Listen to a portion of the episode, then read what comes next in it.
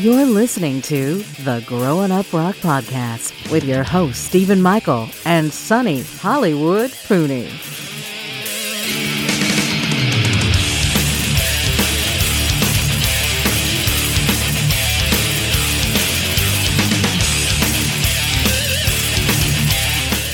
Hey, hey, Hollywood, what's going on with you on this fine evening?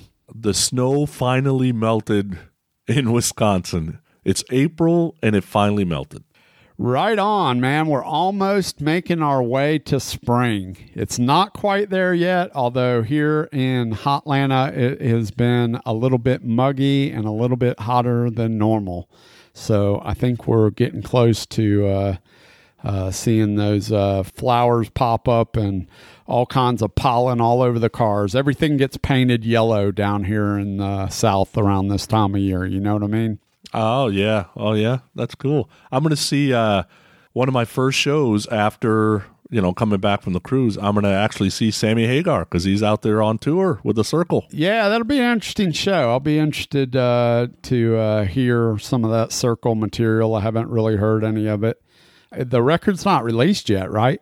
No, it's not. Uh, my son and I are going. They're playing in our backyard in California, basically.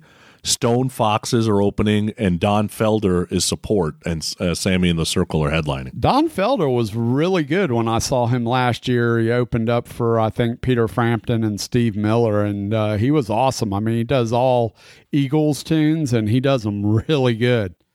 I thought he was uh, great, but I'm a big Eagles fan, so uh, I enjoyed the Eagles stuff uh, that he did. So that should be pretty cool. Who who the fuck is uh, the Stone Foxes? Uh, I had never heard of them before, but I saw some stuff on YouTube, and you know they they they feel a little rival sons light, Yeah. kind of thing. Uh, they don't have the same swagger that the rival sons have, but uh, they, it's a similar sound. So I have a decision to make on Tuesday. Do I go to the Rival Sons show or do I go to Buck Cherry? Oh, that's a tough. De- that's a very very tough decision. So, first question I got to ask you is: Have you ever seen Buckcherry? I have then I would go to the rival sons. because I've never seen them. Yeah, the rival sons. You will enjoy the rival sons. Really? Okay. Yeah. Maybe a Rival Sons show it is then. I was trying to get on the list, but I haven't gotten any feedback from their press. So I have a feeling I got the wrong press, but that often happens. it's a different kind of energy. Like the rival sons, it'll feel like this 70s, 80s concert experience with this stage presence from the guitar player and the singer that just kind of taking over the crowd. Yeah. Where Buckcherry is just like that want to kill somebody type energy. Yeah. Like it's a different kind of energy. Right on. So, uh, what's in store for the listeners on this uh, episode of uh, the Grown Up Rock podcast? So it sounds like uh, we had a listener idea about sharing our Desert Island albums because we're always talking about them. And uh, I've got a bunch. I've got what I classify as a Desert Island album and why I classify it that way. But uh, I guess uh, there was a listener idea that said, well, why don't you guys share some then? Yeah, so we often use the term Desert Island Records. We ask other guests about their Desert Island Records. We talk about Desert Island Records all the time on all our episodes. We always talk about Desert Island Records.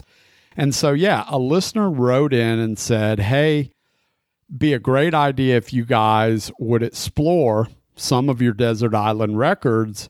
Maybe it can even be a series. And I thought, hmm, you know, that's a fair enough idea. And so I think we've decided to just every so often do an episode that looks at one of each of our Desert Island records because, like you said, we both got tons of them. So that's exactly what we're going to get into on this episode. We each picked an album, a Desert Island record, and we're going to kind of cover that record from start to finish and uh, talk a little bit about the band and about the record itself. But before we get into all of that, you know what we got to do? We got to do this.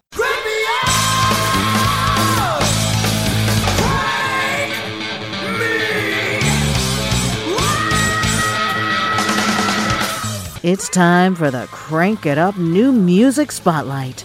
All right, so crank it up, spotlight. Battle Beast. If you have not heard Battle Beast, in Helsinki, Finland, 2005. They've been around 13, 14 years. They just released their fifth studio album. It is big, bright production and getting you chills just talking about it right now because it's one of my favorite albums so far this year. Check out Piece of Me by Battle Beast.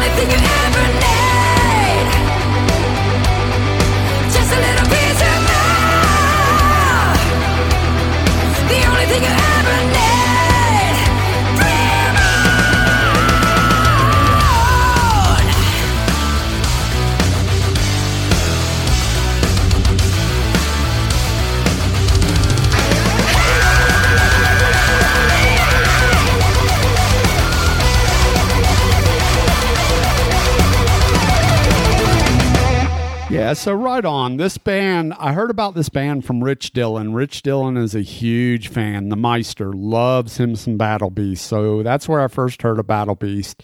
And I went and checked out this new record, and it didn't really do a whole lot for me. It was just kind of meh when I found out you were playing this song, I went back and I listened to this song in particular. I like this song. This song's pretty good. So maybe I just need to spend a little bit more time with the record.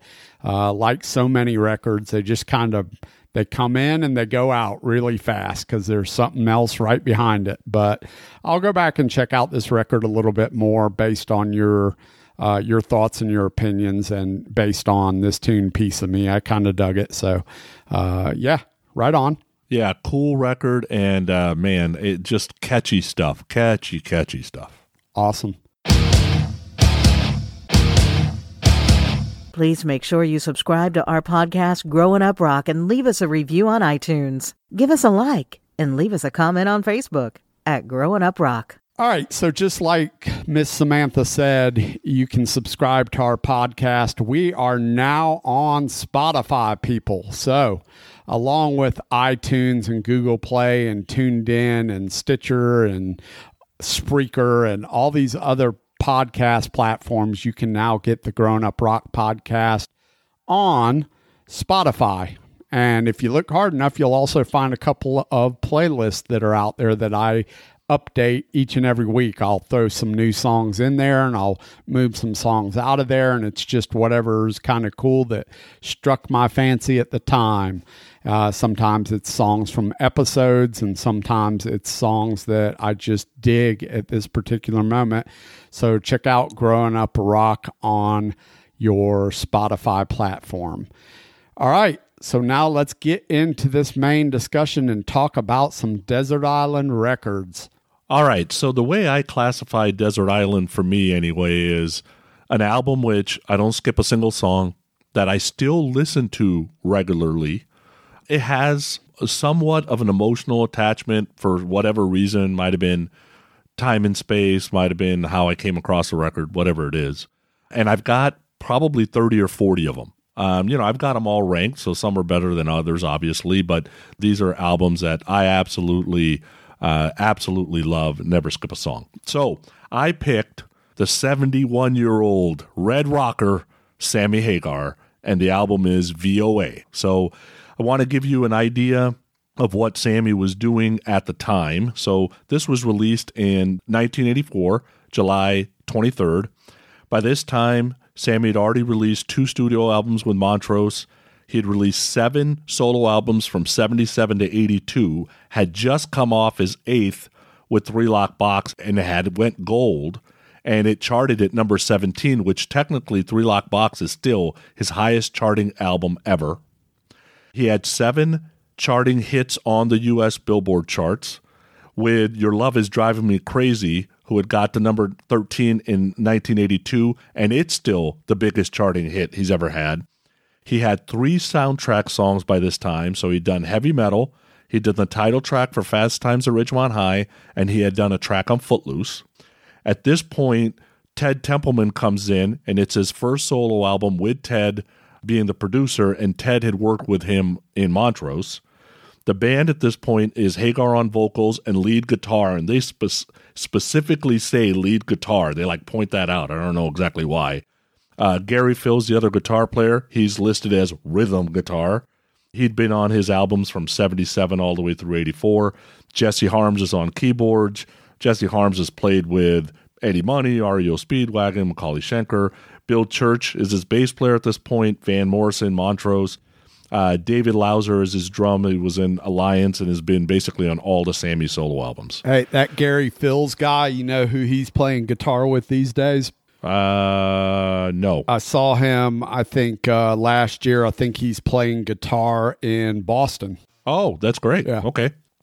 So now, one thing that happened to Sammy is radio just never loved him. It just, for whatever reason, he couldn't get on radio, even though he was this gargantuan in Montrose and they had some huge hits. He couldn't get on the radio when he was solo. So here comes MTV. And oh my God, when the videos came for the songs on VOA, it took Sammy to the stratosphere. His actual highest charting hit is actually somebody else did the song. It was Rick Springfield's doing I've Done Everything for You. Went to number eight. That's actually his highest charting hit, but uh, but he couldn't get on the radio himself. So enter VOA. Now, how I got into the record. Uh, I came into music in 84, told that story tons of times. This album released in 84, and I was watching MTV that summer, so I Can't Drive 55 video was all over the place. And so was all the Van Halen videos that summer and that uh, winter. So I remember going, okay, well, Van Halen's cool, like Van Halen, like Sammy Hagar, but I never, th- those weren't the albums I bought or gravitated to at the beginning. Then when I found out that Sammy joined Van Halen, I went back and got all the Sammy stuff because I love that first album with Van Halen. So that's kind of how I got into this record to begin with. So let's go over side A and then uh, get some thoughts from uh, my buddy here. Yeah. So, third album on Geffen at this point, and the first track is I Can't Drive 55, which uh, went to number 26 on Billboard 100. It's a great video, classic song, but I got to read you the story. So, he's been interviewed tons of times about this song. Obviously, he wrote a book, but uh, here's a, a piece of one of the interviews. I was in a rent a car that wouldn't go much than 55 miles an hour. I was on my way back from Africa. I had done a safari for three months, and it was a great vacation after Three Lock Box. I was traveling for 24 hours straight, got to New York City, got in a rent a car because I had a place in Lake Placid at the time. But it took two and a half hours to drive there from Albany. I start the trek at like 2 o'clock in the morning, burnt from all the travel. Cop stops me doing 62 on a four lane road where there's no one else in sight. Then the guy starts to give me a ticket. I said, I was doing 62, fucking 62. And he said, We give tickets around here over 60. And I said, Yeah, but I can't drive 55. I immediately grabbed a paper and pen, and I swear the guy was writing the ticket as I was writing the lyrics. Got to Lake Placid, put on my guitar, and wrote the song on the spot. Thanks for the ticket, bud. that's a that's a great story. Yeah, I've never heard that story. That's that's pretty funny. so classic song, and uh, people know all about it in the video. Man, if you haven't seen it in a while, you should check it out. Next song on the album there is "Swept Away," and it's you know it's just a song about the first time you kind of head over heels for a woman. Great backing vocals, great guitar riff. The keyboards are definitely prominent in this whole album, technically. Yeah. And this was a single, but for whatever reason, "Swept Away" didn't uh, chart. "Swept Away" got swept away. Yeah, kind of. Yeah. uh, "Rockin' My Blood" is next, third song on the first side. Simple tempo, mid tempo rocker, kind of get your head bopping. Uh, simple guitar solos. You know, Sammy's doing all the leads here, but you know he's first of all he's not Eddie Van Halen number one, and he's definitely no Yngwie Malmsteen. He's always been a melodic player, so the guitar solos are very simple and they fit the songs. And then fourth, the last song on side one is Two Sides of Love.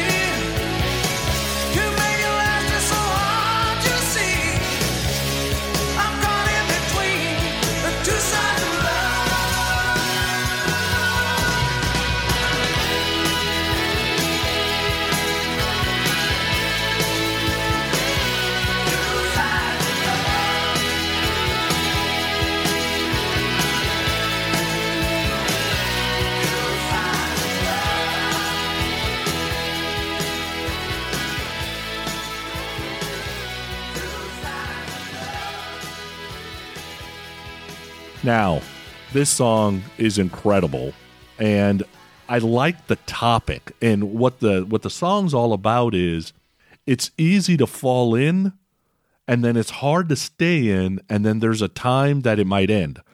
So what he's talking about is the two sides of love, the beginning and the end.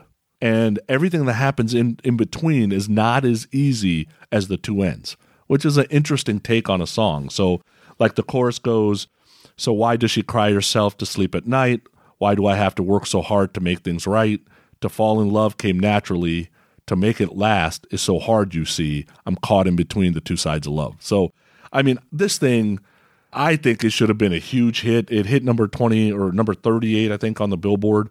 And he had a video for it, but it just didn't do that well. So, there's only four songs on side one. Uh, what's your thoughts on side one? So, you know, I realized when I started listening to this record that I had heard several songs on this record, but honestly, I don't know that I've ever actually listened to this record from start to finish before today. It's crazy. But I guess the the fact of the matter is that I got so burned out on I Can't Drive 55. I love I love that song. I mean, it, it's iconic video, iconic song. I love it, but it's like a lot of tunes, you know, you just get burned out on it. Classic rock radio played the shit out of it. You don't you don't ever need to hear it anymore. You know what I mean? so swept away. I couldn't remember that song at all, but I I actually liked that song. So, yeah, I got nothing bad to say about that song. I think the biggest issue for me, and you kind of hinted to it a little bit earlier, which is Sammy Hagar, like I would love to hear VOA re recorded without keyboards. I'd just be curious to hear it. Replace all the keyboards with like a heavier guitar sound, and I bet it would be awesome. Like I would love to hear that. I think my biggest problem is that the keyboards were too prominent in this record. There's a handful of songs on this record that I really like, and the ones that I really like a lot, I really like a lot. Two Sides of Love. So you talked about it a little bit earlier, the um, highest charting single that he had for Rick Springfield. Well, which tune was that again? I've done everything for you. I've done everything for you. I bet he could have done the exact same thing if he'd have given this song to Rick Springfield because it sounds like another Rick Springfield song to me. Yeah, I thought about it and I'm like, this could have been on a movie soundtrack, Two Sides of Love. It could have been a, it's like Survivor a little heavier basically. Uh, listen, I'm a Sammy Hagar fan. I like Sammy Hagar. I don't like him to the degree you do because I think you're a super fan, but I own a bunch of Sammy Hagar records. What's crazy is that I didn't own this record. I own Dick in the Dirt, I own Two Sides of Love, and I own I Can't Drive 55. I think those are the only three songs I have off this record, if I'm not mistaken. Uh, so yeah, it was interesting to hear this record, and I'm glad I did. But uh, the bottom line for me would be uh, lighting up on the keyboard mix for that. But yeah, first saw was good. I get why you like it. It's all good with me. Yeah. All right, so side two. So uh, for those that have been listening to us for the last two years, we're coming up on hundred episodes. If you don't know I'm stupid by now, uh, you haven't been listening. I know where have, we're going with this. yeah, I have listened to this record tons. I, I couldn't number the times from 1985 to today. I listen to it constantly. And I think we all have those songs where we think we know the lyrics or we think we know what the song's about, but we never really went and checked. We just loved the song and we sang the wrong lyric our whole life. And then you run into a friend and somebody says, you know, that's not what the lyric is, right? You know, that kind of thing. So when I'm doing research for this episode, I'm like, oh, I want to talk about the the lyrics in Dick in the Dirt because they're kind of cool lyrics. And then I realize I'm like, wait a second, he's not talking about a friend. He's talking about his junk. I had no idea. So so Sonny Sonny texted me last week and he he basically tells me this story and I'm reading it and I halfway think he's full of shit and he's kidding cuz I'm like you got to be shitting me. Really? So I text him back to something of the degree of really? question mark, uh, question yeah, mark, I, really?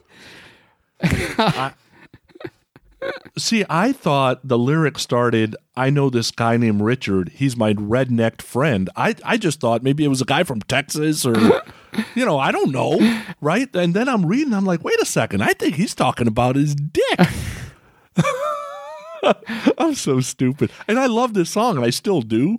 And now I'm actually more intrigued because the innu- innuendo around now, Rich, he got all junked up. Something rubbed him wrong. But Jane, she straightens him out. It never takes that long. Because Rich, he has no conscience. He's of a friendly persuasion. And any chance he has to meet someone new, he'll always rise to the occasion. That's really cool. I just, I just literally, I can't believe it. I'm like, you know, this song's called "Dick in the Dirt," right? Uh, yeah, I don't. I just, I didn't think about it. Hash, so, uh, hashtag Sonny, Sonny's an idiot. Yeah. If you don't know that by now, you do now. All right. Second song on side B is VOA.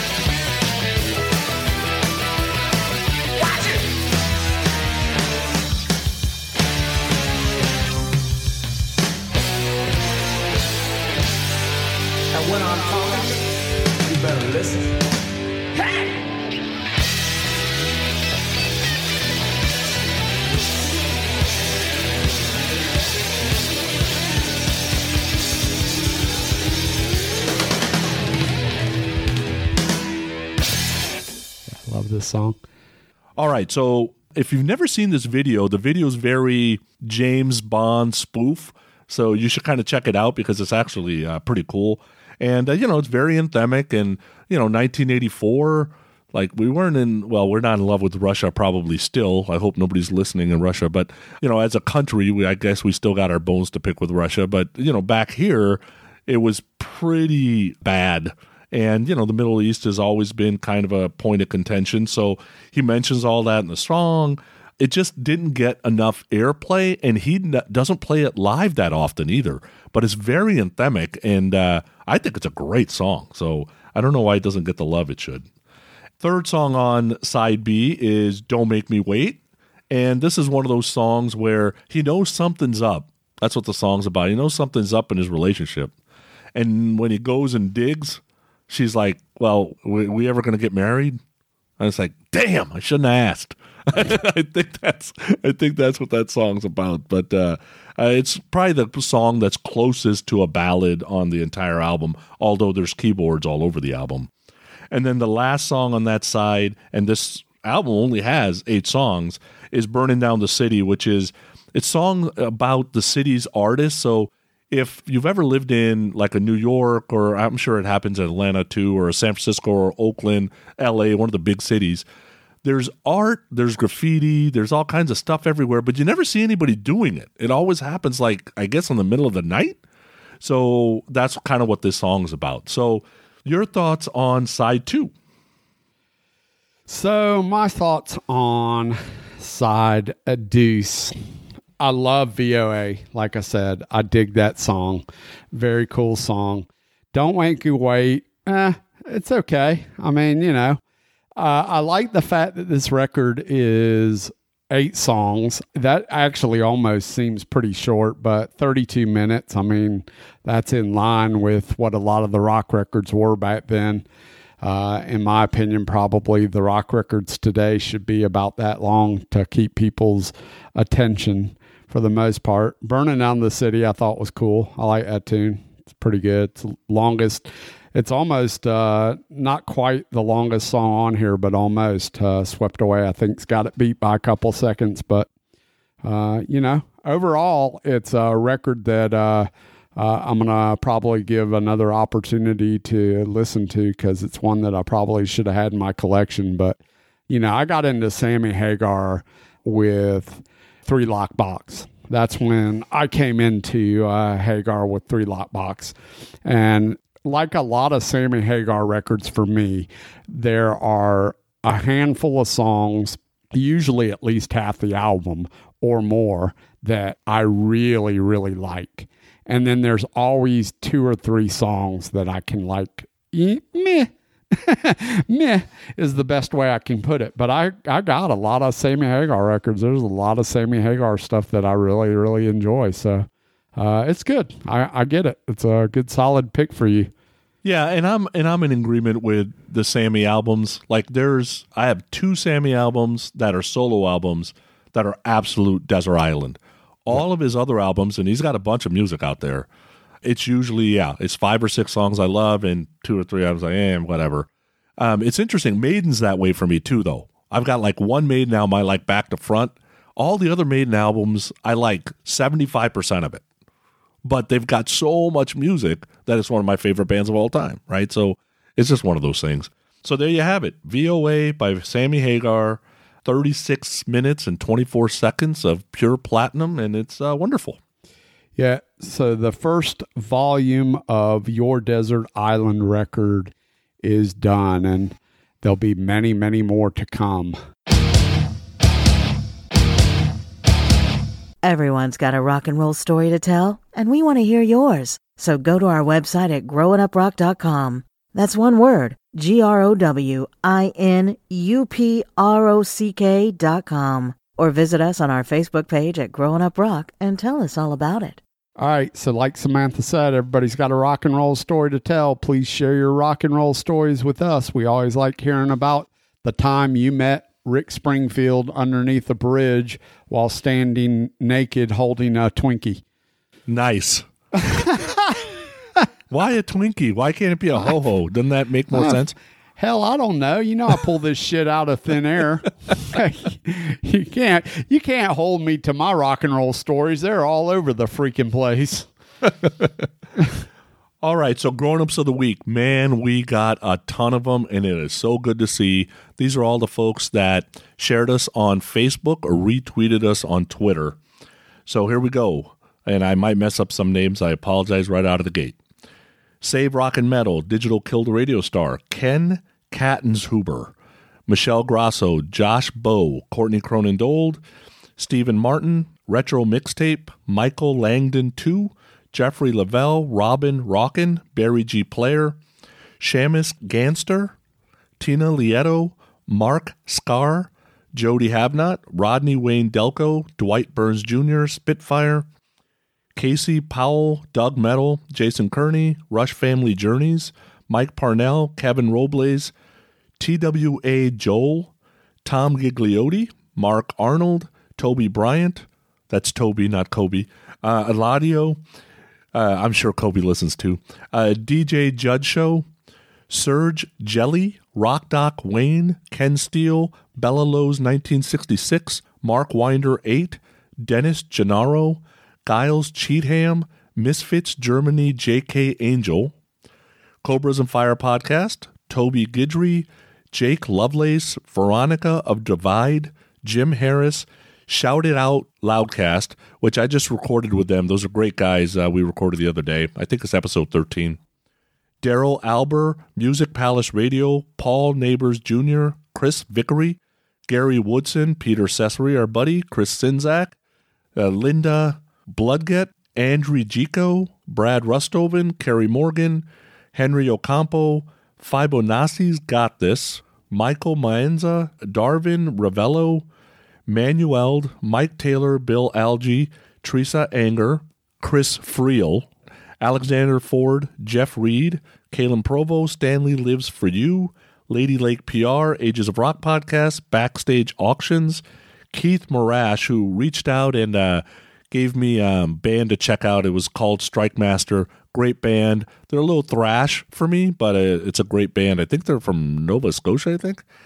Uh, Dan Nation, Striper Wolf 1986, Tulin Howie, Damn Good Movie Memories, Chris Fretwell, Andrew Block, Charles Inatolia, Booker Official, Rob Alanese, HairNetRadio.com, David Cathy, Nicole Beard, John Burt, Superhero Pole Plus, Marcelo Verzi, Jay Sabluski, Queen of Noise, Janet Eck, Chris James A, David Hudson, Tony Masalam, Gunnar Hulk, Decibel Geek, Gusa, Bill Elam, Carlos Distortion, Russell the Author, Dustin Roxvold, Dave Godering, Craig Osborne, Amber Scroggins 6, Curtis Levin Maddox, Greg Gonzalez, Alan Tate, Raised by Gods, uh, which is uh, Terry Glaze's band, by the way, Leo Mandelholm, uh, Nick Ludby, David Zanet. Thanks for all the kind words, by the way, David. Uh, love Ace. Scott Garrett, uh, Rodney Dixon, Josh Matheson, Trace Mess 469, Mr. Happy Nash, uh, I Love It Loudcast, which is Peter and Vinny. They just did this Dream Theater two parter. They're trying to get everybody to love Dream Theater. Uh, nice try, guys. Uh, I still don't. Uh, Kelly Fletcher, Scott Woolley, Mike and Fresno, Brian Pollock, Ogata, Robert Jones, Pincho Baleos, Andy LaFon, Twisted Music City Rock Videos, Thomas Bushong, and then we want to thank Steve Wright, BBBC, and Dylan Wright for the whole uh, April Fool thing we did with the four episodes, which was awesome. Restrained, who allows us to use some of their uh, music for our bumpers, and XYZ also shared us. And then I wanted to give a special shout out to Peter Harris from the Peter Principles. He just did an interview with Joel Hoekstra. And Joel, if you're listening, you said that you're still out there proving yourself. Dude, you ain't got nothing left to prove. You are one of the hottest guitarists on the planet right now. Don't worry about proving yourself. You're awesome. Yeah, wait till that new Whitesnake record comes out. I think a lot of people are going to be real impressed with that new Whitesnake record. I have a feeling. I I agree, but yeah, he said he said to Peter, "Yeah, I'm still out there trying to prove myself." I'm like, "Are you fucking kidding me? Come on, dude." Yeah. Joel's Joel's just a super humble, super cool dude. I mean, we met him on the boat. I met him. We did an interview with him, of course, but uh, he's just a nice guy. Bottom line, and he's so well rounded as a musician, which is really cool. Yeah, I heard a couple names in all of that. That was a lot of crap. Uh, so, so one person that in particular that stuck out was Nick Ludby. Uh, Nick is from Australia, and I met Nick face to face at Rocklanta uh, a couple of weeks ago. I made a whole bunch of friends at Rocklanta. It was a great time. At the time you're listening to this, I probably released a recap and a bonus episode of my weekend at Rocklanta. Saw many friends touched base with the XYZ guys that were there and the guys from Denman that were there and hung out a bit with the guys from Tora Tora as well. So, uh, you know, go back, check out my recap of that. Uh, it's been a great time uh, doing the whole Rockland thing without having to go out of town to do it. It was fantastic. And then we had a listener um, reach out and ask if we would share currently what our top five most listened to episodes are. Right. So if you're kind of a newbie or you just got on board a couple of weeks ago and you're not too sure, like, how much of the catalog should you go back and listen to and what should you start with, we actually do have the top five as of today. Obviously, they change because we pick up more listeners. And what was interesting is the listener said most likely it's the solo episodes, and we believe that listener was talking about that either one of us is interviewing and the other one's not present, or one of us is doing the episode and the other one's not there. And it is true that all five are solo episodes. All five were interviews done by Steven. And as of today, it goes Ty Tabor, our interview with the Dead Daisies, uh, Marco Mendoza, our interview with Greta Van Fleet, Classic 78's number four, and The Biters is number five, with I believe Steve Stevens at a close number six. So those were all interviews that you did. Uh, yeah, because it was the classic 78 that uh, was Tom and not the one that both of us did with Joe. And don't for one minute think that I think that's because of me. Believe me, I'm 100% understanding that it's the person I'm interviewing that's bringing the listeners to the table. So, yeah, I get it. but yeah, I mean, it's a good time. And uh, Sonny and I have talked about it before. A lot of times I'll do these interviews because they want to do them at, at uh, funny times of the day. And I'm much more flexible with uh, my schedule as, as opposed to Sonny. So, uh, I knock out the interviews because it's good for the show. And a lot of times, Sonny contributes the questions that I'm asking these guys. So Sonny does a lot of the research and uh, figures out the questions, and I just belt them out. And hopefully, it's entertaining to you guys, and seems to be because you guys are listening. So we appreciate each and every one of you guys listening to it. Cool. Cool. All right, your Desert Island album. All right, so let's talk about Desert Island Records for myself. Desert Island Records for myself are records that at the time of the release of the record, it was a record that I didn't skip a tune off of. Uh, I loved all the songs. Now, as time goes on and videos are played and classic rock radio plays the shit out of some of these songs and they get so big, Nowadays, if I go back to the record, sometimes I'll skip a song or two, especially if it's a ballad or something like that, you know. But uh, overall, Desert Island Records were very important to me during my rock formation years, let's just call it, which are generally the grown up rock years for me, or those high school years, those early, uh, just out of high school years, you know, into my early 20s. Those are really growing up rock years to me. I mean, I'm still producing growing up rock years today at 52, but just not the same. I think each and everybody knows exactly what I'm talking about when I'm talking to you about that kind of stuff. And for me, the record that I am going to be featuring today is Ratt's debut album, Out of the Cellar. Not the debut EP, but the debut full length uh, major label release, Out of the Cellar. This record from start to finish was amazing to me. And it came my senior year in high school, 1984, is when it was released. Now, I was already primed and ready for this Ratt release because I'd gotten into Ratt. Uh, and I've I've talked about this record a lot with people and with listeners on other episodes, but I had the first Metal Massacre release, and Metal Massacre were these compilation tapes of all these new bands that you know some of them didn't even have deals at the time that they were on this, and that first Metal Massacre Volume 1 release had Ratt, Black and Blue, Metallica, uh, Betsy Bitch was on that.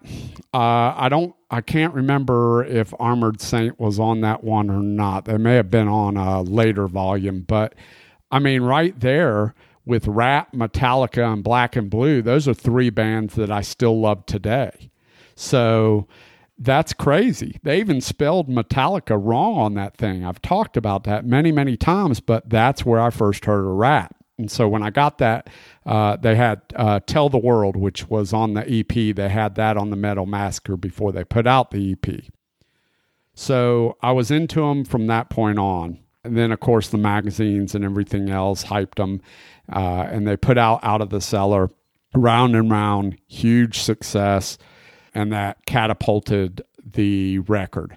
I saw the band live for the first time on this tour in 1984 when they opened up for Billy Squier on his Signs of Life tour, which was the record he released in 84 that had Rock Me Tonight on it, which basically killed his career. The video did anyway so that's my my story with Ratt. That's how I got into the band. That's where I came into it, and um, for all intents and purposes, uh, Ratt, in my opinion, should be as big as Motley Crue is today, but they weren't. And maybe it's because they were never as notorious. Maybe it's because they were an absolute dysfunctional band to the degree of they're still dysfunctional today. I don't know. They're a mess. They're a train wreck. Uh, but I love, love, love a lot of rap music uh, and a lot of those Ratt records. But this one uh, was the one that started it all, and this is a Desert Island record for me. How about you, man? You're a Ratt fan, bro? Uh, yeah, it comes in spurts. Uh, this is my favorite Ratt album, no doubt. I would say the only reason it's not on my Desert Island album list, because I do actually enjoy, enjoy all 10 songs, is Pearcy. Like his yeah. voice for me has to go in spurts. I can't listen to it all the time. But this album is absolute classic. And they would have cemented as a band for me if they wouldn't kept canceling shows. Dude, like Tony and I tried to see them three or four separate times between 87 and 89, and they would keep canceling. Right? And we're in Northern California. It's like, okay, well, obviously we're never going to see Ratt, I guess. So my whole life, I've seen Ratt twice. That's and weird. I lived in California. Yeah, I, I never knew that. I never had that problem. I mean, not eh, not until the later years with all the controversy and crap did did I know that they canceled shows. I didn't know that in that time period they were canceling shows. So, so Let's get into this record. Released in 1984, as I said, it was produced by Beau Hill. Do you know who originally was slated to produce this record, Sonny? Uh, I am going to go with Don Dokken. No. Oh. Uh, originally slated to produce this record was uh, Tom Allom. Oh, um, okay. Uh, who, of course, produced Judas Priest and uh, uh, just a great producer. But he was originally slated. They ended up bringing Beau Hill, who at the time, Beau Hill didn't really have any kind of a track record, so to speak, when he did this record. This was his first really big record. And of course, Beau went on to produce some great records, some records that. That he's, he's actually produced some other Desert Island records for me which you know I'm not going to get into because they might be future episodes. But uh, uh, he's done some amazing work uh, um, over the years. But the first song on the record was Wanted Man, written by Crosby, Pearcy, and a guy named Joey Cristofanilli. Joey Cristofanilli was playing bass for Juan Croucier at the time and has a co-write on Wanted Man. I imagine that this was probably somewhere in the time where Juan was deciding whether he was going to play in Ratt or play in Dokken. That would be my guess. But great song. Love the video. Just a song that gets played a lot. So, you know, I didn't see any point in playing it, but love, love Wanted Man. Great way to kick off the record. The little drum fill at the beginning, that's pretty iconic drum fill, right? You can hear that drum fill at the beginning and uh, just hear the very beginning part of it. And I bet you can guess that that's what the song is, right? Yeah, absolutely. Yeah. So it goes from that into You're in Trouble. You're in Trouble was written by Warren DeMartini, Crosby, and Stephen Pearcy. Love it. Just another good solid tune. Kicks off with that bass guitar and the cool noises going on and killer riff at the beginning. Uh, another song I love. And then they got the single that's slated right there at the number three slot. And it was an amazing song, an amazing video when it came out, written by DeMartini, Crosby, and Pearcy. You know, what can be said about Round and Round? That was one of the first hard rock songs that I can remember getting a shitload of radio play, at least when I was growing up. Do you uh, do you agree with that? Uh, yeah, I don't remember hearing it on the radio, but oh my god, it was on MTV every 11 minutes. Yeah. Like I, uh, it was amazing. And I still to this day do not skip that song. Yeah, it's uh I mean the I one of the things that struck me about that song when I first heard it was the twin guitars, right? A lot gets said about DeMartini and his guitar playing and he is an amazing guitar player, but I think Robin Crosby was really, really important to this band. And you're going to find out as we talk about the writing credits for these songs, you're going to see that Robin Crosby was pretty much a principal songwriter in this band. And he was responsible. And if you've ever read Stephen Pearcy's book, he says basically the same thing. He was responsible for a lot of the Ratt sound in the early days. And so the twin guitar attack of Crosby and DeMartini was very apparent in this song, right? Yeah, absolutely. You would know it when uh, we were growing up because everybody was talking about Martini and he was always in all the magazines and stuff. But uh, later on, we figured that out. Yeah.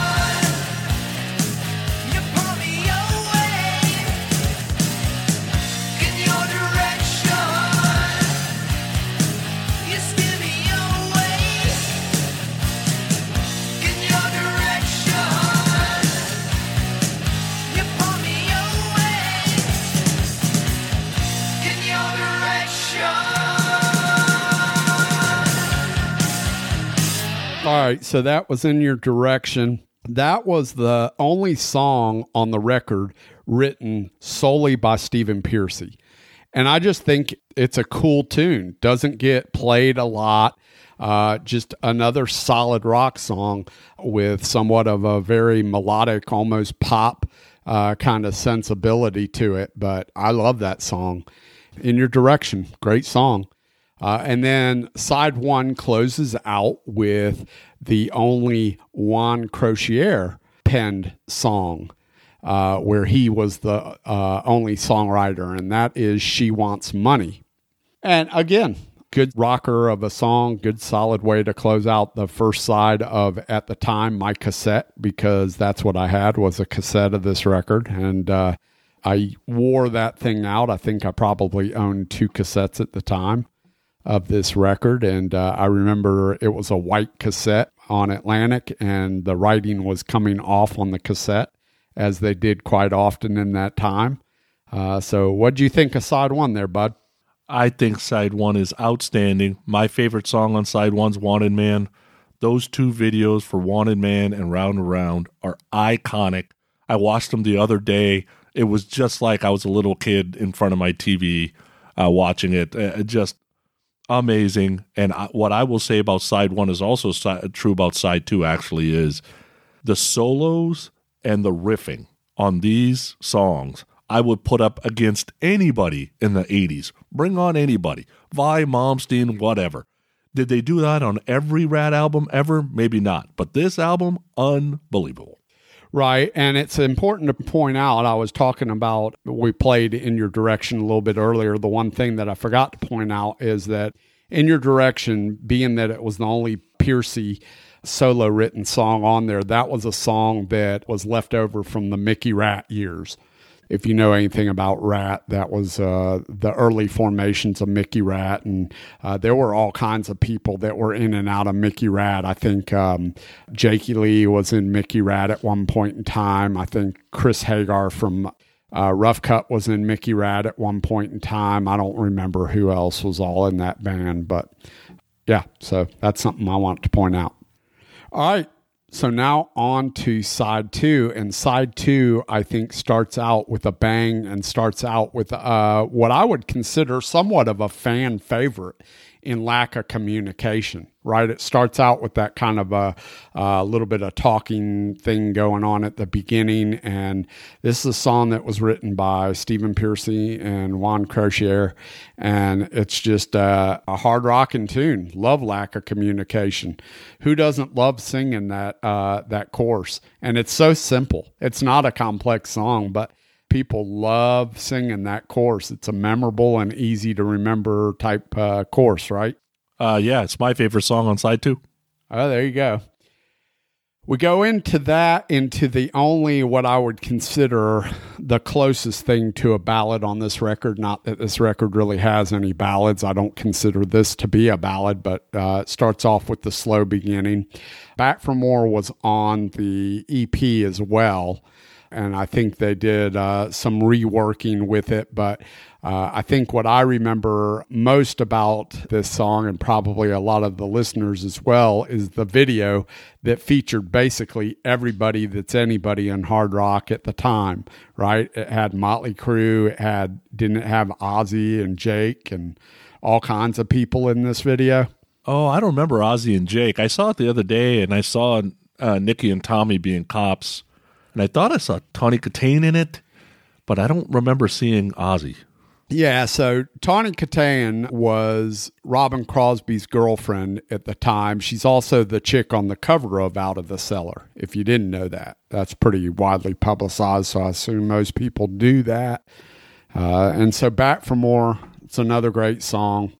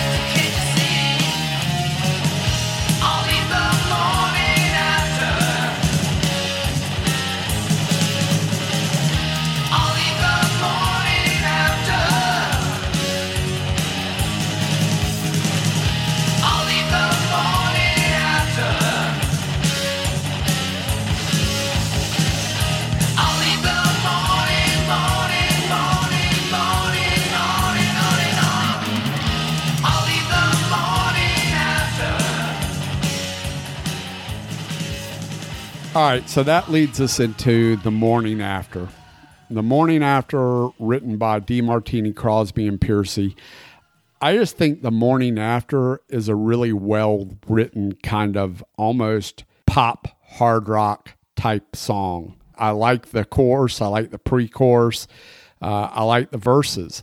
Uh, I just I like this song, and it doesn't get enough love. But uh, I wanted to make sure that I played this song because uh, it just doesn't get enough love. I dig this song. You like this song at all, man? I uh, love it, love it, right. love it. Um, it just it, the hooks and yeah. uh, just that riff has got you. Yeah, absolutely. All right, so then we close out the album with these last two songs. These last two songs were actually bought to the band by Robin Crosby which he had had in a band called Mac Meda, which was his old band. So he bought I'm Insane and Scene of the Crime to the band. I'm Insane, he has a solo co write. Uh, they gave him all the credit. That's just a barn burner of a song. I love it. It's pretty simplistic song, but uh, there's just something about it. I dig that song. Uh, and then the album closes out with Scene of the Crime, which Scene of the Crime, for whatever reason, I always kind of felt like was sort of a sister song or brother song to the morning after. I don't know why. They just have sort of, it's a similar feel to me in places, the morning after. And that one, he must have bought Croucier in to help out with at some point in time. Maybe it wasn't a completed song or they wanted to change some things. And uh, so Juan ended up getting a writing credit on Scene of the Crime. And that's how the record finishes out. And just a fantastic record uh, from start to finish. Highest charting position was number seven for this record. Uh, it sold 3 million copies to date. Let me ask you something. Is this a desert island record for you? It almost is. Okay. If it wasn't it so well, first of all, I love the whole record, right? So uh, definitely has my head bopping the whole way through. Love the backing vocals on it, all of that. Mm-hmm. I will tell you that if it was not for DeMartini's guitar tone and playing, I would have never gave this record a chance because normally that talk singing that Pearcy does with that growly vocal usually is not it for me, right? So Martini kept me interested enough to listen to it, and it's a great record. So I would say that's the only reason it's not a Desert Island album is just Pearcy. That's it. But Pearcy, you know, I, I like him better than I like Vince Neil, if that matters. Well, you know, it does matter, but here's an interesting thing. As I listen to this record, because I need to go back and listen to this record just because I haven't listened to it in a while. But one thing I'll say about Stephen Pearcy, you can actually understand what he's singing. Like you can understand his words. I get 100% of what you're saying as far as his voice, but I can understand, like, I don't know if it's the way he pronounces his words, but I can get a pen and paper out and listen to his singing and tell you what he's singing. You know, it's no guess. There's no guesswork in in what the hell did he just say?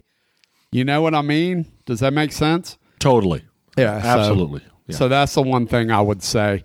Yeah, I mean, this is sort of. Uh, let me just take a, a, left turn for just a minute, and why this is is coming up now is because we were just talking about singing and understanding words. Have you actually seen the uh, the video out there where they dubbed in Vince Neil singing uh, "Kickstart My Heart"?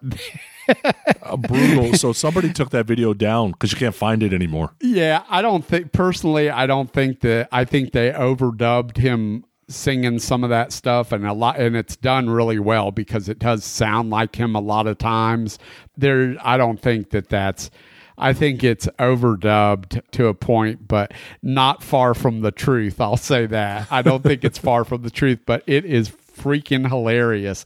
Somebody took it down and somebody put it back up and said because somebody took this down, here it is again.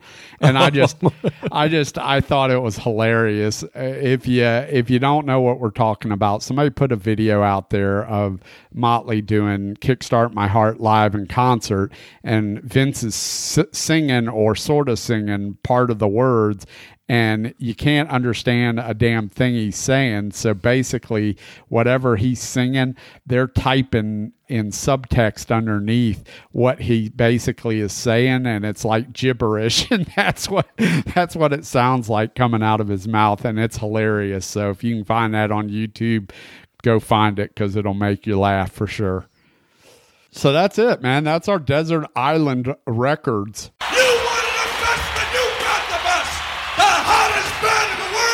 Kiss!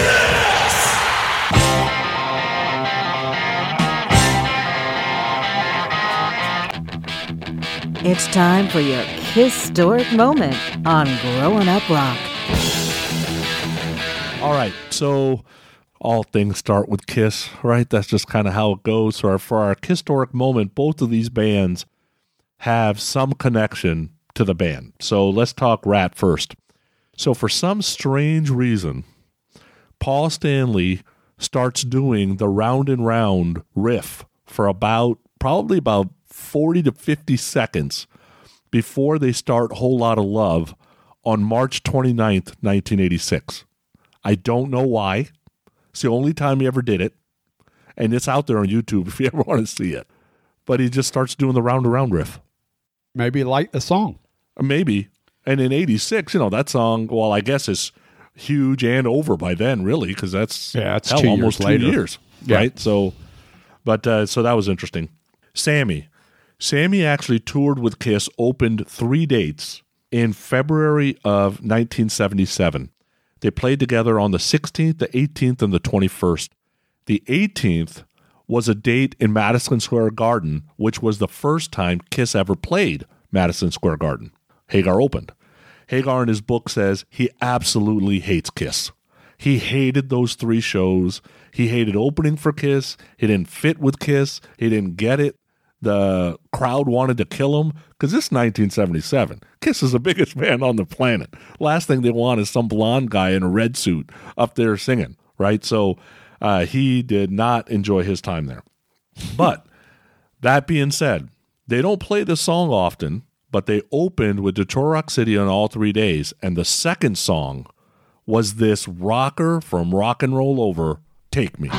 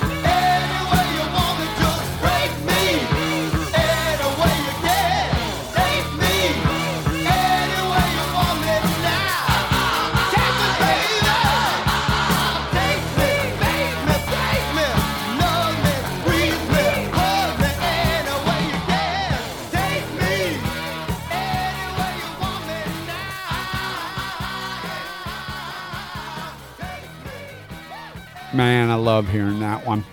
That's been a little bit for me to hear that one. That's a great deep track. I dig it. They played this live. When did they play this live? 77. Nice. Yeah. Good stuff. Dig it, man. All right. Our first volume of Desert Island Records is in the books.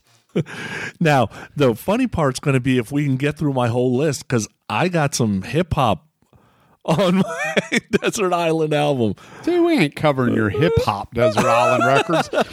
This is grown Come up on, rock. it's a great rock. It's a great record. This is grown up rock. That'll be that'll be for when you start your uh, news show, growing up hip hop, with with Sonny Sonny uh, Fresh Love Pooney. Yeah, yeah. There you go. The Hollywood goes away. We bring in Fresh Love, or Brown Love, or Brown Thunder, or what else can we call you? Brown Thunder. I like that one. That's you good. like that one? Yeah, yeah. Sweet. We're going with that. Brown Thunder. You've heard of Chocolate Thunder. This is Brown Thunder. Nice. All right. So just want to tell the listeners thank you so much for sharing us, retweeting us, giving us feedback. We hear from people all the time. Really, really appreciate it. Thank you for listening. Thank you for being a loyal listener. And um, thanks for joining us. Yeah, just like everything Sonny said. I mean, look, we appreciate when people like what we do and they give us feedback. That's awesome. But the way we grow the show is when you guys share it with rock and roll fans, you know. I mean, we do this strictly for the love of rock and roll. We're not making money off of it. It's just something we enjoy doing. We love talking music, we love playing music, and we love turning people on to music that they might not have heard. And we love talking to people where they turn us on to music and mention things to us. So, I mean, it's it's just we dig the rock and roll community, and that's the only reason that we're doing this. So, get out there, share it with some rock fans that you know that'll dig this, and uh, that helps the show grow. And that's what it's all about. So, until the next episode, get out there, do a little rat and roll, give a little red rocker love, and we will talk to you guys next week. Later. Get ready to shuffle, rattle, and roll. Play us out, boys.